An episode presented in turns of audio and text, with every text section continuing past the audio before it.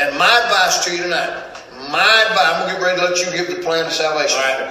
M- My advice to you tonight is to get up and get out of that cave. That's you, right. you don't, pe- I've seen people, you, I bet you've seen hundreds of them Oh man. just quit. Yeah. Oh yeah. Something happens and they just quit. Yep. They just stop. They get in that cave and they can't get out, and they just pull the. It's like they pull the cover over it, and they say, "I'm not getting out." Well, listen, that's a choice that you can make. Amen. I'm going to tell you what I'm. I feel- I'm about to RBAP. Amen. I'm about to tell somebody to hold my mule.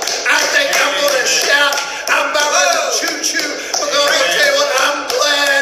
I'm glad I got out the gate. I'm glad I listened to the word of God. I'm glad I listened to the spirit of God. I'm glad I listened to the preaching of the word, and I'm glad that I did not stay in the Wow. cave. Amen. That's right. You made the right I made the right choice. Mark it down. Hallelujah. Listen, I'm gonna say it to you tonight.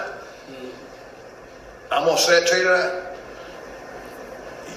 You things are gonna happen. Right. Amen. Storms are coming. Listen, liberals, modernists, prosperity, health and wealth, name it and claim it, tell you that nothing bad's gonna happen. I'm gonna tell you what the Bible says and what Jesus said, trouble is gonna happen. Right.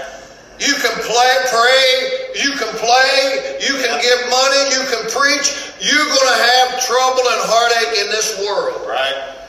You can't, you're not going to get a pass. You're not going to get an exemption. True.